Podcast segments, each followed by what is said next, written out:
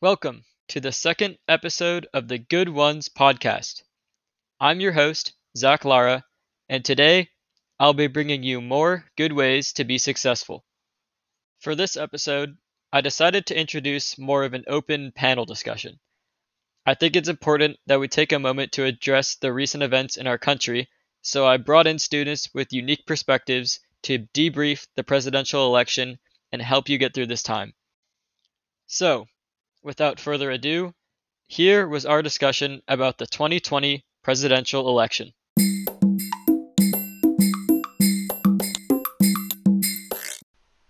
Welcome to the panel section of our podcast. We're going to be talking about the election and how students can be successful during this time. I'm here with Bram Sassner, Sam Hafner, Colin Stenzel, and Joel Clark. I guess we'll start with how did students participate in the election even if they weren't seniors uh, this year? So uh, I saw a lot of students, uh, particularly on Instagram, posting a lot of uh, of stuff about Joe Biden and voting and how you should vote.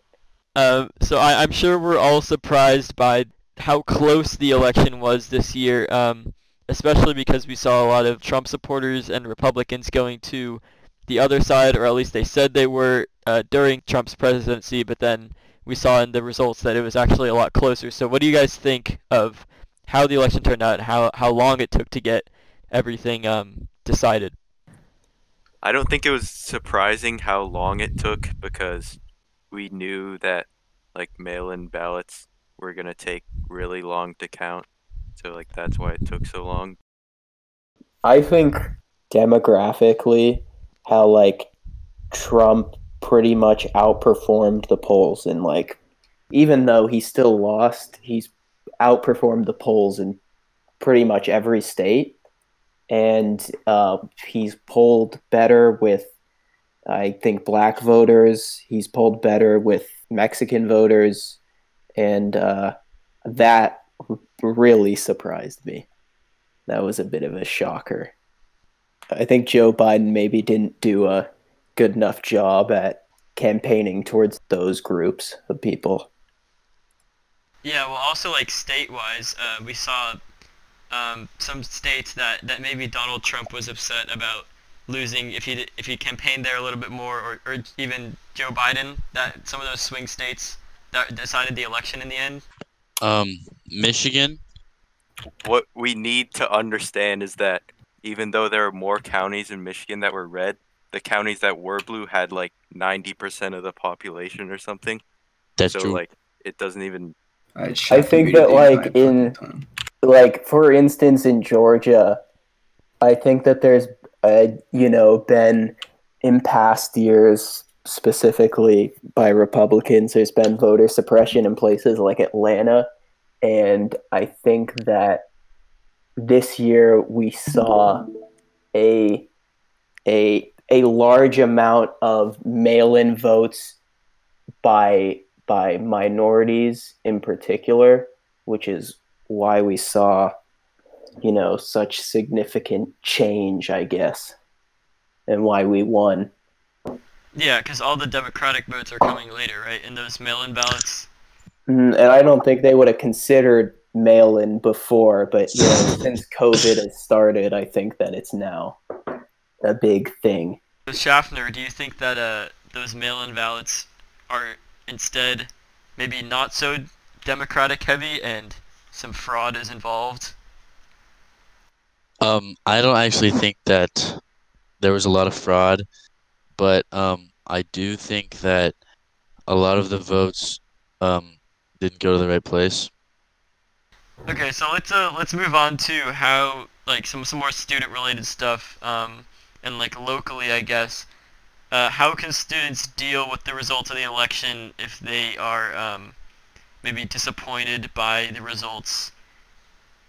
Well, I guess I went to San Francisco like the day, whatever the morning of that, like Joe Biden was announced by a lot of the sources that he was president elect, and like there was a lot of people celebrating, and you could tell like most of them were probably not even of voting age, but they're still like out there. Oh, I'm sure about like 90 or something percent of the the students in this area were pretty pleased with the results of the election. Certainly, we can do better on voting with stuff that has to do with the state, like all the propositions. We, I, from my opinion, we did really bad, and a lot of the propositions that I think would help enact, you know, progressive change uh, did not pass. They got destroyed. So I think the focus was completely shifted on the presidency, Senate, uh, Congress, and whatever, and propositions that just like weren't really paid attention to. And I mean, we were expected to, I think, flip the Senate, but didn't happen. You know. So I think it's Democrats. yeah, Democrats were expected to take the Senate. Uh, didn't happen, and I think that I think it's important that it's not just uh, two presidential candidates. So I think it's important that students learn about all the stuff. Hmm There was that proposition in California, at least for an amendment to um, allow uh, voters that would be 18 by the general election if they were 17 to vote in the primaries. So were you were you in favor of that? Would you say, or, or what do you think about that uh, proposition? I'm in favor of it.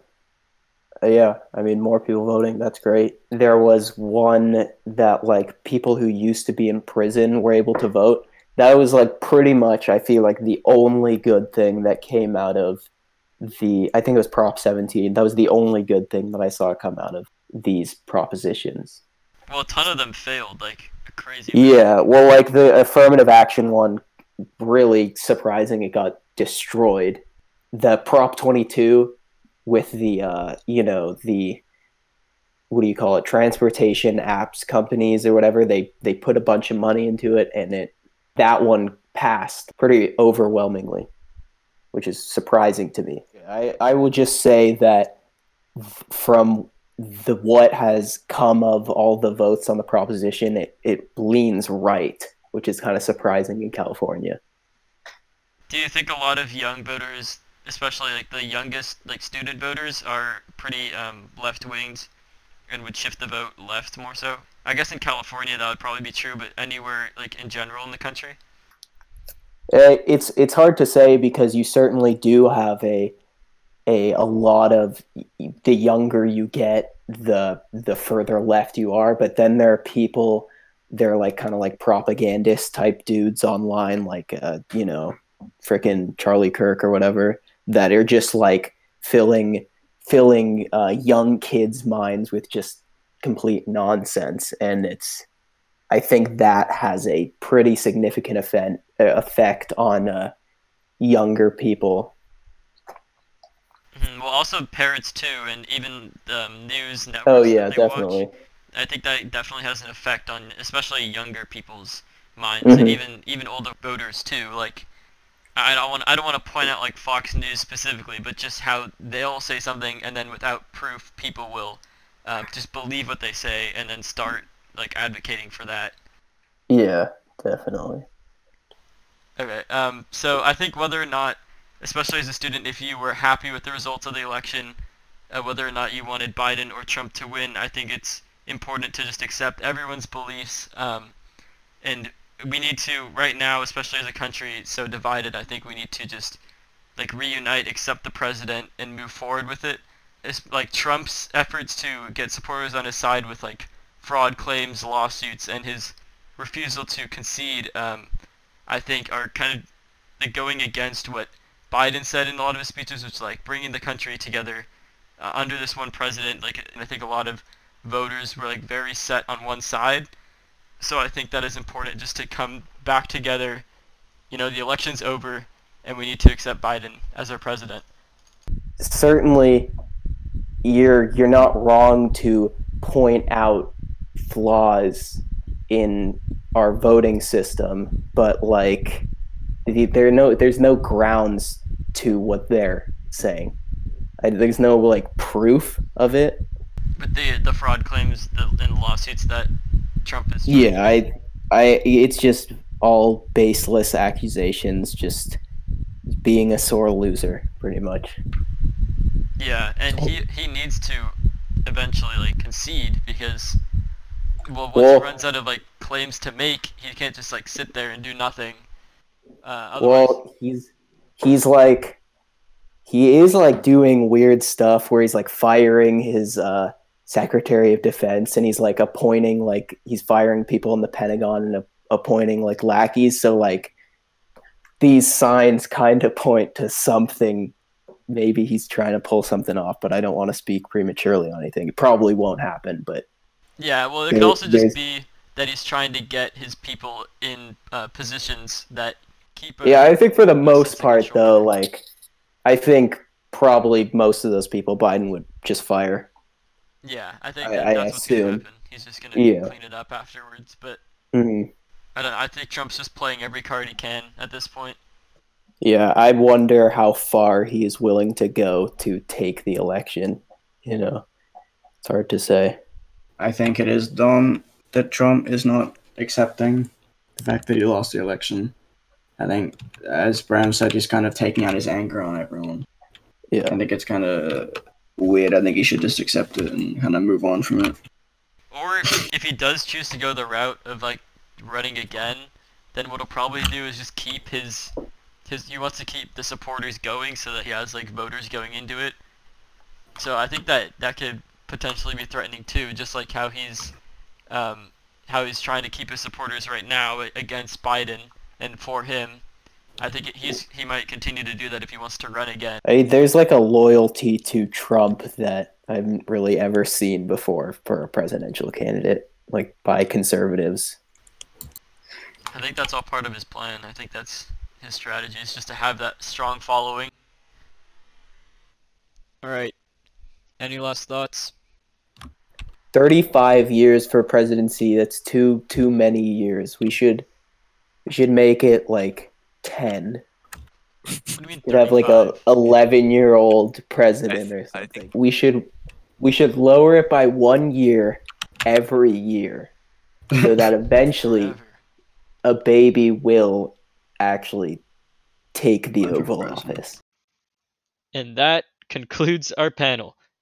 Thank you so much to Bram, Sam, Colin, and Joel for contributing, and I hope that left you, the listener, with a better understanding of this past election, or at least a laugh or two. Thanks again for tuning in. I hope you all enjoyed, and I'll see you in our next episode where we'll bring you more good ones.